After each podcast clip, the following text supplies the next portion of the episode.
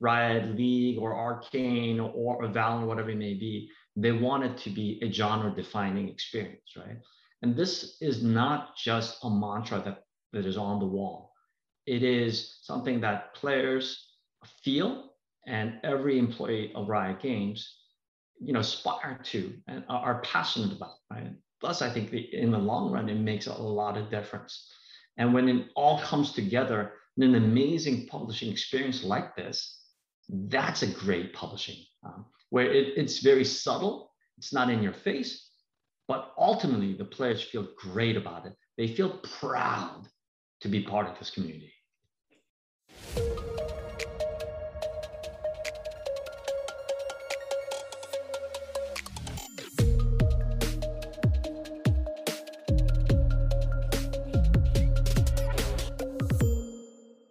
All right, welcome, Jin. Uh, thanks for joining uh, our our show. Um, let me briefly introduce you uh, for those of you who, for for some of our audience who don't know who you are. Uh, Noh is the former president of Worldwide Publishing at Riot Games. With your breadth of experience, we, we could cover a lot of interesting topics today. Well, thank you for the introduction, John. And I'm uh, very happy to be here today. So the first question I have is, uh, how did you start your career in video games? Mm-hmm. So I started in Blizzard Entertainment in 2005 in the Korea office as a marketing director. Uh, I've been in the corporate world for several years before that, but I've always wanted to be in video games as a gamer. Um, at the time, you may remember World of Warcraft just launched in two, end of 2004 and took the video game world by storm. And also in Korea, what made Blizzard very unique was the fact that StarCraft was the most popular game with esports going on. And it was a game that was called a national pastime, just like baseball was, is in the United States. So you could walk around the street and, and grab a random person, and they would likely know how to play StarCraft with you. Even if you don't play, most people knew what it was, regardless of gender, age, and location. So for me, it was a dream job. That's how I started. And after a few years there, I got promoted to managing director of Korea, and also later on took on the role of managing director of Southeast Asia. Great. So, what would you consider your craft? I know you ended up being an executive, but I do think even some executives would, you know, have like a specific craft that they that they started with or, or they continue sure. to hone. Sure. Right now is playing with my kids. I would say is my number one craft and even playing video games with them. But in terms of the professional craft, I would say it is international and global publishing and operations. Great. One thing I noticed, especially when I was working uh, in the entertainment world as part of Amazon Kids, is that there are a lot of similar roles and titles, but they're just they just have different uh, like nomenclature across mm-hmm. industries. Like for example, product manager, program manager, dev manager, uh, project manager. There's so many different things. Is is publishing essentially the video game version of marketing? And also, is there any like historical context mm-hmm. that you may have heard of that led the game industry to adopt that term? Sure, sure.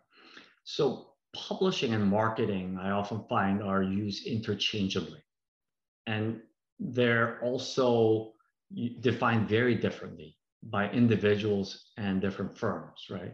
So I haven't seen one definition that is universal. So let me just start off with that, right? But let me talk about my definition of what publishing is, and then potentially the background behind that. So my definition is, of publishing is bringing the game and the game experiences to the players and I could have examined this in, in, two different perspectives. One is a functional perspective, the other is an organizational perspective. Let me start off with the, the functional perspective. When you bring the game and experiences to the players, there are many, many different functions that are involved. Let me just take a few examples. One is localization, right? Let's say outside of your home market, you need to localize the game into text and voice not only the game itself, but the web, the mobile app, and all the, the, the documents, if you will, that face the players. The other example is, let's say, government relations, right? In some parts of the world, you have to get game licenses to even have the game uh, published or marketed, right? And sometimes you have to work with the government for game ratings. Uh, three, a third example may be esports, right, which is a huge thing now. Uh, and esports not only on the professional level, but on an amateur level, uh, at a maybe a PC cafe or college tournaments, whatever it may be. Those are all player experiences, right? These are different functions that they do it. Now, the re- one of the reasons why marketing comes up interchangeably with publishing in, you know, in a functional sense is because that's the most obvious, right? When you think about publishing, you think about advertisements, you think about performance marketing, right? That seems like the most obvious. Thus, you sort of use that interchangeably. But what it really is, is marketing is one component of publishing. That's how I define it, right? Just like North America uh, you know, is a continent, but United States is part of North America, not equal, but sometimes used interchangeably as well. So we talked about the functional, let me talk about the organization, because there's also a confusion, right? You may have different functions, but in companies, you may not organize the same everywhere. Uh, for example, not public, all publishing teams, even the one that I ran, had all the functions that I just mentioned, right? Take, for example, live services. When you have a, a live game, live services is so critical to get your game going. But does that have to be in the publishing team? A lot of times I've seen it in the tech team. Or let's look at the platform, right? A lot of times people refer it as a publishing platform. Does a publishing team need to have an engineering team that creates it? A lot of time, no. You probably have a tech team that creates it, but that's also considered publishing if you, in a, a broader sense, right? So you may be organized differently. So thus, if you look at organizations, sometimes they call it marketing because the marketing team is the only team that is actually non-tech or non-other things, right? So that's one of the potential reasons why it's used interchangeably. But overall, in, in a summary, is publishing is a comprehensive experiences of bringing the game and the experiences to players. And marketing is one component of it, a very important component that feeds into the overall uh, player experience. I have I have one analogy and then one uh, follow up. The analogy is this really reminds me of the debate for a much smaller topic, which is customer relationship management.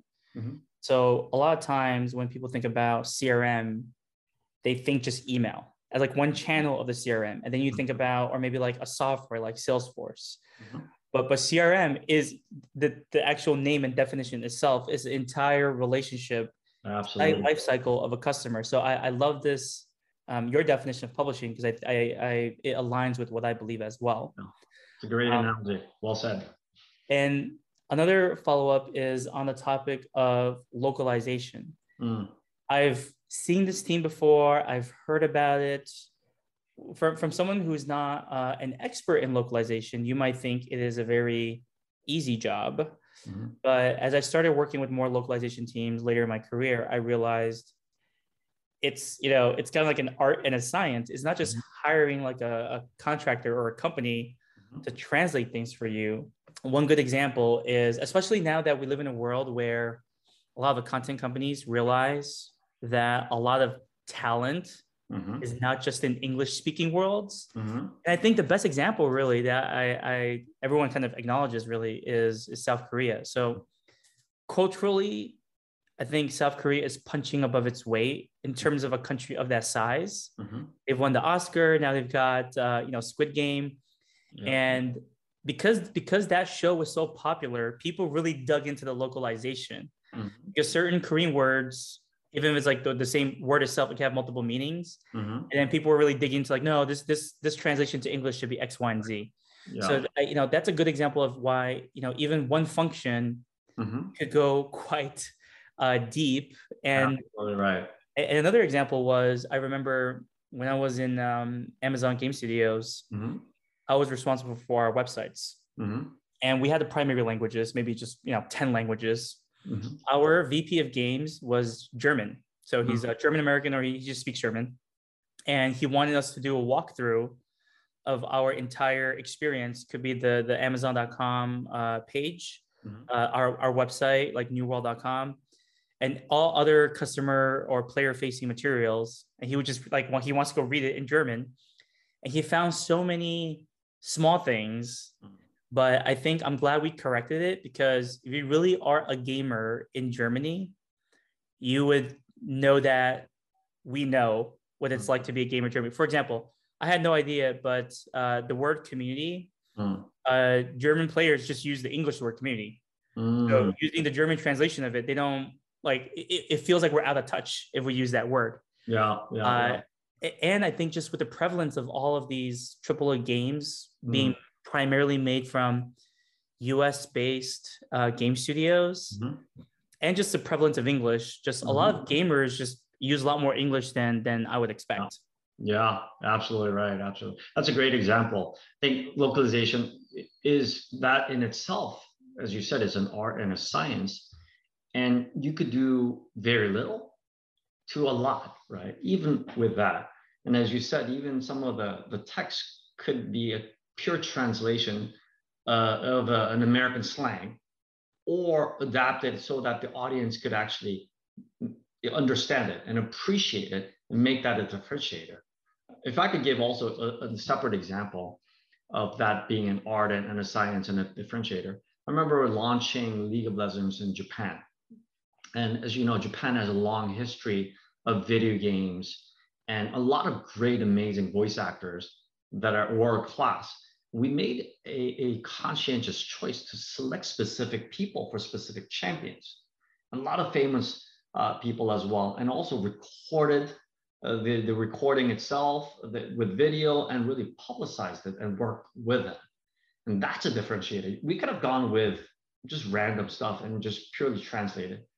But why do Riot Games do that? Because it really cared about the local uh, players and customizing so their needs so that they really feel like this game was made for them. And it's, it's an experience that they would cherish and play for a very long time. The opposite could have been done, just simple translations, right? But I think you could take it in long different, many different perspectives and not many different ways and make a difference. Yeah, I, I want to follow up there because I do think it's good to take the bigger picture sometimes, which is it's really such a you know such a pleasure to work in the entertainment broader entertainment industry especially video games um, to, to even deal with things like this. So, but I, I have an example just like yours, which mm-hmm. is mm. I, I signed a deal for a Hello Kitty show. Mm. And it, it was kind of complicated because Sanrio already sold the rights to a French company, uh, mm. the TV rights, but of course you're not going to do a deal without the brand owner kind of blessing it especially for a japanese company yeah. so uh, and then you know budget was tight for a variety of reasons across all different parties involved in this deal and at the end of the day you know at the last at the 11th hour the deal almost the deal almost fell through because uh, Sanrio demanded that we use the original voice actress for Hello Kitty. Mm. And, and, I forgot um, her age, but she was kind of quite advanced in age. Mm and I only mention that because we were thinking, you know, it's a show focused for kids, maybe find someone with like a, you know, a younger voice or whatnot. But mm-hmm. because this show is very, you know, it's it's it's, it's a Japanese brand, they want to make sure that it kept the the heritage. Mm. Then we somehow found the, the budget last minute to to pay because she's a very famous voice actress, right? Mm. Because she's had many years. That's why I, mentioned her age because she's had a, a, long career in voice acting. Mm. And then we had to add her in, in it, and then yeah, I'm I'm glad it worked out, but yeah, I never even knew that these were considerations, just like localization, yeah. getting a language, getting the right absolutely voice actors. Okay, this is another big topic. I think specifically for you, uh, or or maybe uh, this is a very interesting topic that I think you would have specific insights about, which is you know the evolution of of publishing games, mm-hmm. and, and also in different uh, business models to free to play. Mm-hmm. And everyone essentially acknowledges that Riot Games was mm-hmm. the, the company that drove this forward. Mm-hmm. So perhaps uh, you could talk about any other interesting stories of, of why Riot decided to choose this model mm-hmm. and the challenges you, you may may have faced from you know distributors or maybe your even your own investors perhaps. Mm-hmm. Yeah. So I think you're absolutely right. There's been um, multiple transitions in how people play games, right? Uh, you know, in, in the Western world and many parts of the world, console was really big and even on the PC side of things, these were, you know, back then when League of Legends uh, was about to launch, I mean, the web browser games was really huge as well. And a lot of them were, you know, even box games in which you had to pay and there was always an expansion pack along with that, right? Now you see a lot of mobile games globally that's making a huge impact. So it is consist constantly evolving. Mm, having said that, I think the the objective and the strategies are, in my opinion, the same, which is depending on, on, on the firm. In terms of Riot, it is really to bring the most epic player experiences for players around the world, to be the most player focused game company in the world. But the tactics of how you execute that by company and by different uh, strategies may, may differ by different platforms as well. I personally don't think that's that important. I do feel that a lot of them are commodities and, and that are that are obvious, but it is really putting on being true to the mission, being consistent uh, as an organization, and really being player focused that makes an ultimate decision, uh, the difference. The last part of your question about how Riot was able to to make that leap you know, this, you know, obviously wasn't there. I think Marc and Brandon are the founders, and I, I'm sort of, you know, sort of translating what what I understand was the background then. But you know, they've always had the vision as gamers to make sure that the players were in the center of the experiences, right? So rather than have players consistently pay to play more games or for additional powering items, they wanted to put the power into their hands of the gamers and have them create the, the experiences that are optimal for them right? So if you look at the free to play model it was very prevalent in asia before it came to the western world but that was one model that they really wanted to bring because it was free. Not you know majority of the players don't have to pay you don't pay. And, or you know you could you don't have to pay at all but you could still be treated as well equally by playing the game and when you purchase an item, you feel good about it because it's cosmetic. You're not forced to, to do it. Nor do you want, if you want to play another additional game for five years later, you don't necessarily have to buy another box, right? That was the, the vision behind it, which really the power goes to the players and the player experience matters the most, right? And now I think to your point, it becomes a lot, it's a very common business model today in the Western world as well you know what's interesting combining a couple of our thoughts on you know free to play games the success of them and thinking about the the publishing the entire player experience. So when, when i think about what's happened the last two weeks especially from riot it's kind of um it's a lot to digest right? So all, all these players who've been playing this free to play game obviously they spend on microtransactions as well. Mm-hmm. um, it helped fund like Arcane Mm-hmm. And then when you when you're talking about publishing, right? Like really mm-hmm. kind of innovating on this model, publishing Riot Game games mm-hmm. on Epic Store, having mm-hmm. Jinx in Fortnite. Mm-hmm. I mean, to some degree, this might be even a good tweet. Riot Games feels a lot like, in my opinion, like Amazon Prime now, where when I was working there and I work with the Prime team a lot, some of the research said that the customers were actually getting kind of confused because there were so many, so much prime benefits. Mm. And I feel the same way, especially about mm-hmm. Riot Games right now, which is like I'm just playing the game, right? And I and I and actually mm. I, I still try to keep up with all the skins because because I, I like it. I'm, I'm, I'm a fan still. I got uh, platinum this season, and I'm playing Clash this weekend uh, with with some former writers and some new people I've met. And uh, so now, on top of like my actual player experience, and like just in one game, and there's multiple Riot games. Uh, now we get Arcane to show, and now uh, I'm kind of tempted to even just try Fortnite. I actually I'm not a Fortnite player, but just because Jinx is there, I feel like yeah, maybe maybe maybe I would give it a shot. And I could attest to you because you know the the season ended November 15. I know this a lot because every season I'm like eager to get either like gold or platinum, so I track mm-hmm. the date. I know that you know Arcane came out I think around like November 11th ish.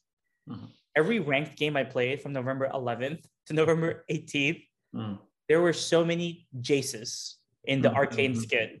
It's like no one ever played Jace this season, and all of a sudden everyone's playing Jace. So I, I love and You know, I'm sure there's like numbers of data science to to, to mm-hmm. prove it all and demonstrate it. Mm-hmm. But I love that when the when the activation is so big that it's moving. You know, and Netflix published their numbers this week too. So like mm-hmm you could just tell when something's just so big and people are talking mm-hmm. about it like across the internet mm. uh, like publishing that worked. so exactly. so that that experience was published. I would say. Exactly, you're absolutely right. And first of all, and congratulations to all the folks at Riot Games that really worked hard to make this experience happen for the, the players. And second, I think to your point, it is, you know, it's it's a comprehensive experiences like Prime that you know players get for many for many things for playing the game, and it, they could choose to opt into many of these things. And I think that's a great example of being really, really player focused and a great example of publishing where the players may not have asked for it and the company doesn't necessarily have to do it. And because it's a hard decision to invest a lot of money and time into things that, you know, it may or may not work, but Riot Games has been on this and they really wanted to create a comprehensive entertainment experience around the game, right? That includes animation series, music, merchandise, esports, and all this, and everything that touches Riot League or Arcane or, or Valorant, whatever it may be. They want it to be a genre defining experience, right? And this is not just a mantra that, that is on the wall. It is something that players feel and every employee of Riot Games you know aspire to and are passionate about right? Plus i think in the long run it makes a lot of difference. And when it all comes together in an amazing publishing experience like this that's a great publishing um, where it, it's very subtle it's not in your face but ultimately the players feel great about it. They feel proud to be part of this community i think you mentioned a point which i didn't catch which was it felt like it was everywhere, but it was not in my face. Mm-hmm. I don't even know how you guys or, or, how the team threaded the needle there, but that's actually an amazing point. I, I never felt spammed. I just felt like, wow, I could turn the page and there's always something new. Yeah. Frankly, I'll predict this now. I think this is probably not just a big moment in, in, in Riot Games history, but people in the video game industry. This is this is like a moment in the video game industry. It's always been a dream of mine to actually like you know like co-write like a Harvard Business Review case study. I feel like this would totally be uh, an awesome entertainment HBR case study. You know, mm-hmm. once people have you know digest the, the actual impact of things. Yeah, you're absolutely right. Absolutely right. Look, I think the team has done a phenomenal job, and then coming back to uh, what you're mentioned, John, is it wasn't really in your face. And I think that is, in my opinion, a great video game publishing. It is not about why this product is so good, uh, why you know this kicks ass, but it is really about uh, what you know, how the experiences for you would be great, and and just how this enhances your experience as a player holistically, right? And make, how it makes you feel as well, being part of this community and those are things that are, are priceless. And I think that's an ingredient and a result of a great publishing effort. That's right. Okay, now let's turn back to international. I think another another like Riot innovation, kind of like free to play, is how you organized or how you treated international expansion. Mm-hmm. I frankly have not heard of any other companies who've attempted it the specific way Riot did. Could you talk more about that? Sure, absolutely. I want to first qualify by saying there are many, many ways you could do international operations and expansions. Uh, so there is no one answer, right? And it is not a or, this or that. It is more of an and, which there are many, many spectrums of how you, you do it. But I'll speak specifically about how Riot Games has done it. And I think a lot of the credit goes to Riot's uh, CEO, Nicolo uh, Laurent, who you know, spearheaded the international efforts. Um, early in the day, uh, and it's still to this point.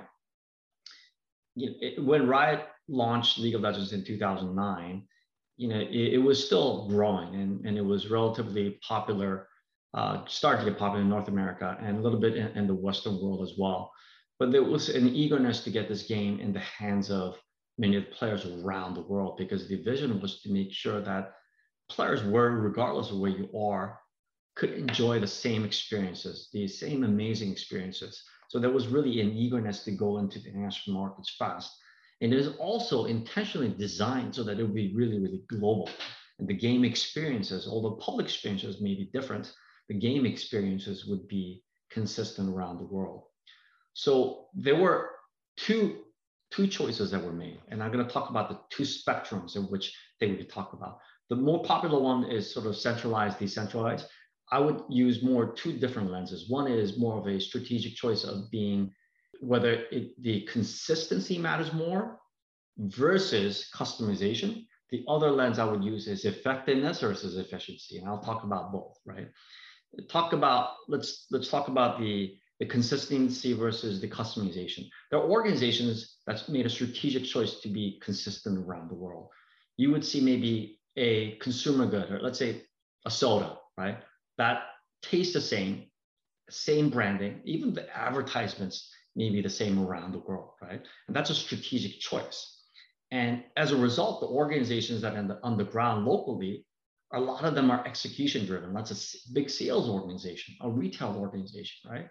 So that really works. So that's one way. There are other avenues you make a, a strategic choice to be a lot more customized. And again, I emphasize it's not an or, it's an and, right? It's a spectrum of what you customize versus what you stay consistent. Riot made a choice early on strategically that each of the local markets had to have a different publishing experience because they were all unique. What needed to be consistent was the game and the game itself. For example, that all the champions look the same, the names are the same, the meta is the same, but how you experience it, you know, whether that's esports or marketing, had to be very, very customized for that experience, right? So they made that choice. So and that's that really, really worked in terms of becoming truly global and each of the players in around the world feeling, man, this is so local. This is made for me. This is, doesn't feel foreign. The other lens that I mentioned was effectiveness versus efficiency, right? A lot of times, you know, you make a choice one way or the other, sometimes both, right? Early on in, in Riot's um, history, Riot made a decision to be more effective versus efficient. So there was a lot of debate when I joined back in 2011 whether there needed to be, for example, a lot of shared services out of Santa Monica, California, which is where the headquarters was back in the day, right? Because it was more efficient to do marketing out of uh, you know LA or to do community, um, you know, have servers all here and whatnot. But the choice was to made to be a lot more effective than efficient at the time because it allowed the customization to happen and the speed in which we happen. Now, there's also a downside in which you have a lot more duplication of efforts in different territories. Now, over time, as Riot matured and have multiple products, now, the efficiency play gained traction because it makes a lot more sense now because it is a big organization, a bigger scale, right? So those are choices that were, were made. And I think there were different approaches and strategies for different parts of the product life cycle, Riot? And the company life cycle uh, as well. So I think if I summarize, I think right early on in the day made a choice to be very customized and very effective for you know and, and sacrifice slightly of the efficiencies thus if you look at the results today i would argue that it is one of the most global game companies in the world potentially one of the most global companies around the world in my opinion and also have a very very loyal and trusting player base a customer base that have been with them for a long time that really feel good about being part of the riot community that's such a good point. I mean, I, I cannot think of any other brand or product or service I've used for so long. You know, I'm I've been playing since probably 2010 and you know my measurement of you know how engaged i am is is you know ranked games. And I, I think i've played ranked since like season three. I don't even know what rank what season number we're maybe 11 or something but it's there's a lot going on. Yeah. Okay, here's another follow up question, which is uh, I've never heard of another company do this, but there may be companies who have done this. But I think what another unique thing about Riot International is that you or, or Nicolo or your team decided to make US a specific country. Mm-hmm. What was the decision behind that? It was like a cultural idea, and what mm-hmm. was the impact?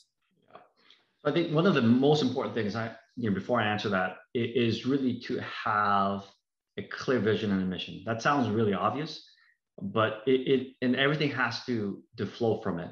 But most companies, as much as they state the obvious, don't do the obvious, right? So I think Riot Games has been generally consistent. Now, having said that, the mission for Riot Games is to be the most player-focused game company in the world. That means that regardless of where you are in the world, you have an amazing experience. We have dedicated people and, and experiences that are customized to that local audience, right? So in 2009, when Riot launched in North America and started expanding, it became a really, really global phenomenon. And each of the local offices out of North America had a specific dedicated team that was creating amazing experiences and also answering the tickets, doing esports, and all these kind of things for that audience. North America at the time, this is before we created North America, was there was a central team that was also doing central work for the world and also helping all parts of the globe while also doing North America.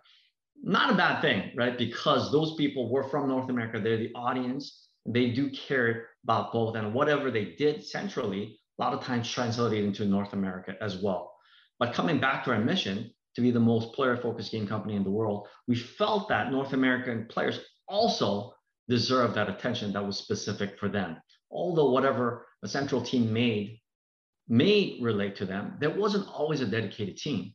So if you look at the central team, they're doing so much stuff. They were doing global work and wearing so many different hats.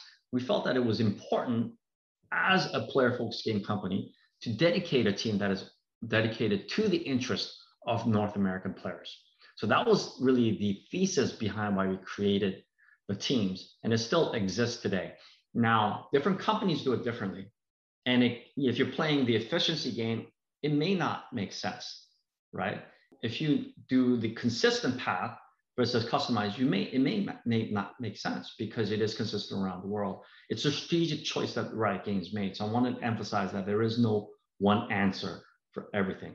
But however, though in this Riot Games mission, I do believe still today that this is the right path to be the most uh, customer focused, right? But I do want to qualify that there's always a trade off, right? There's always a trade off in everything that we do. The trade off that we made was some organizational confusion and, and some conflicts, right?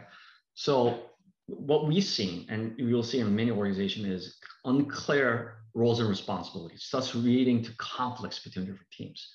So, we look at the central team that is consistent mostly with people from North America who are gamers from North America, read English, and understand the market extremely well. They're doing global work and supporting also the rest of the world.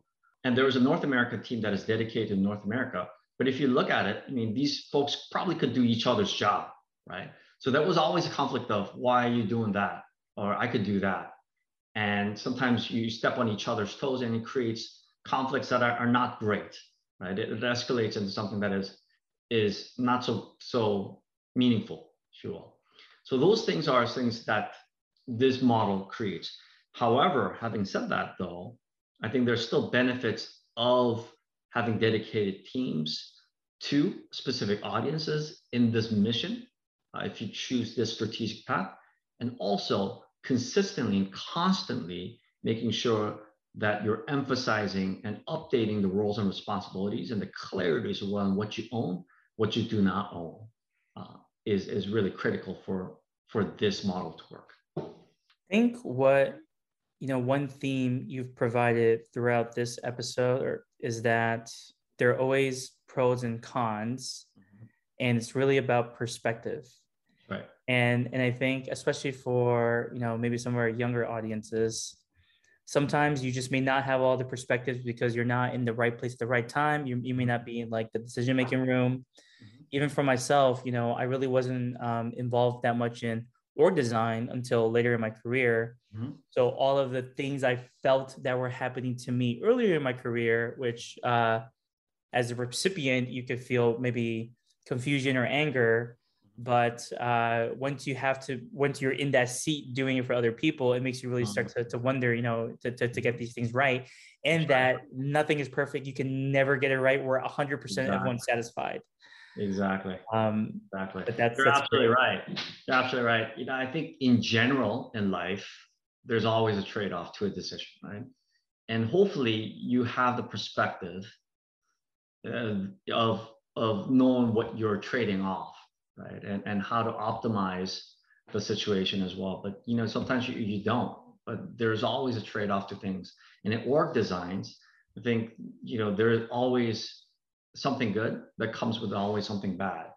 Uh, and it's hard for everybody to understand, nor do leaders who make these decisions, so with the teams, make the right decisions. But what's important, I think, cons- is consistency, right? Consistency in the, the strategy and the tactics and the organization and the people that you hire, right? When there is one thing said and, and another thing done, which is very typical, that's when the conflicts happen, inefficiencies happen, and results don't necessarily yield in, in what you intended. Great. Okay, final question for you, maybe a fun question is you have led uh, and worked at some, you know, some of the most iconic gaming uh, brands in the world, companies, Blizzard, Riot, etc. What there's some stories you can share about wins or maybe even fails from mm-hmm. leading uh, international teams at these companies? Mm-hmm. Yeah, I probably have uh, you know hours and hours of stories, but I'll share a couple of things where I think in, in international uh, publishing and business that I think are, are important and maybe stories around that, right? Um, it talked about picking a lane, right, of those lenses and the spectrums, if you will. I think it's it's important from early on to recognize that in video games and many things that we do are now from the beginning very global, right? Especially in the world what we live in today, right? If you look at, for example, games, a lot of mobile games, it's very different from the packaged games to PC games where you needed a significant effort. You put it on app stores and you don't necessarily need to stand up physical data centers anymore, right? So it is very global from the get-go. To understand that your audiences are not just in your home market, but it's instantly going to be global, and your success depends on how you really understand and customize it for the audiences around the world, right?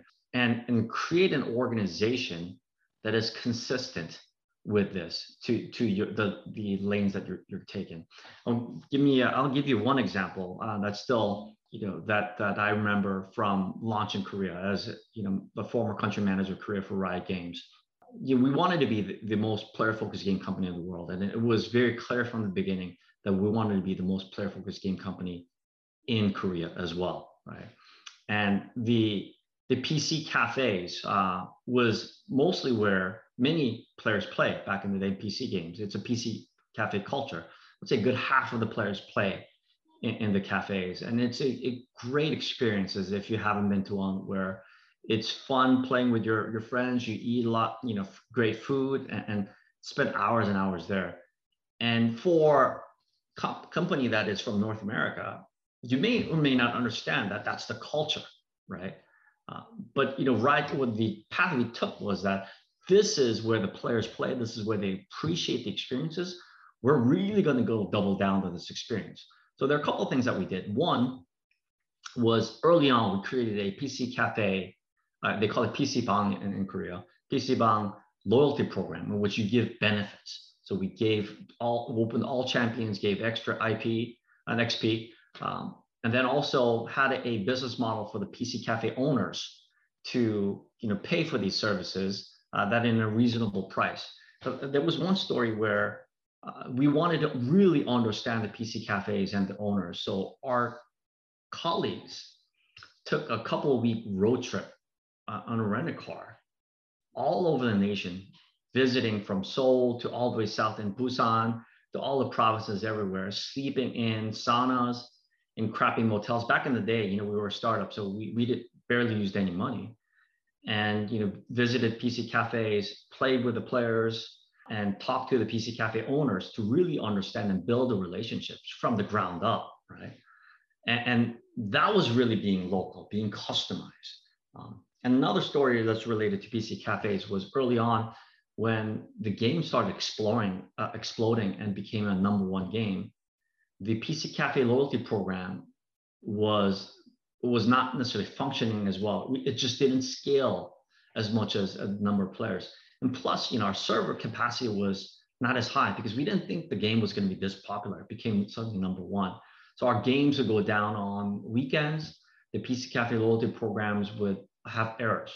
So what we did was because we wanted to be very local, we wanted to make sure that the partners and the players felt really, really trusted uh, and also cared for. So we gave them, you know, sometimes IPs or PC cafes hours before, you know, the hours they may or may not have lost, right? And this is also being very, very local because if we had to be very centralized, in which we have to go back and forth between LA and Korea and have the, this multiple decision makers understand what, what's happening in Korea, translate documents and whatnot, it may or may not have happened.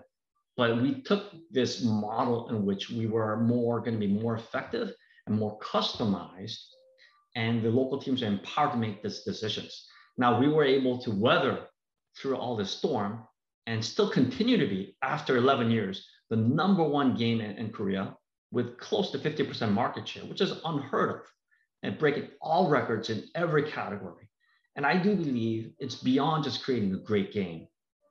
It is because we chose a specific lane and we're consistent with creating a path and a team and also being extremely player focused, right?